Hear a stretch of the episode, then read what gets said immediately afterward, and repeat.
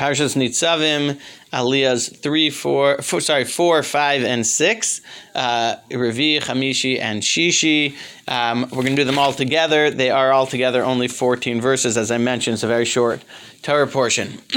Over here, the, the focus of these three Aliyahs is the mitzvah of teshuva, of how a person who might might um, distance themselves from Hashem, and and there is this process that we know of as teshuva of returning to Hashem. Hashem brings us back.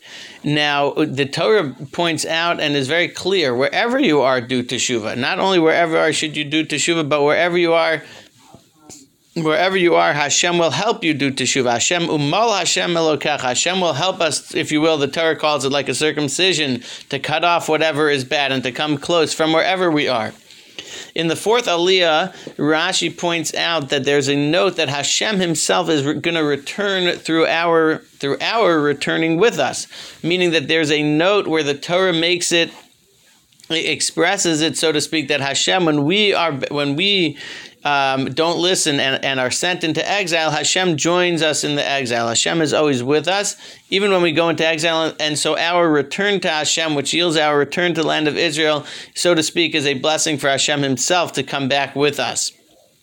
In the fifth Aliyah, um, there's the, the Torah reiterates that when when when we when we do teshuva and we come close, so then we get the blessings. Our enemies then get the then get the curses and Hashem, and we come close to Hashem. To appreciate the result of teshuva is this coming close to Hashem. The sixth aliyah has is a very is a is actually there's a song to it even where the Torah writes very beautifully about how the mitzvos and doing teshuva, returning to Hashem, are not far away. Rashi comments if they were far away, we would have to put in the effort to get them and to come close to Hashem. But they're not. They're not across the sea. They're not up in heaven. We don't need to build ladders or you know take trips in the, in the ocean liners. There's none of that. It's right there. So so it's already in your mouth. It's already in your heart.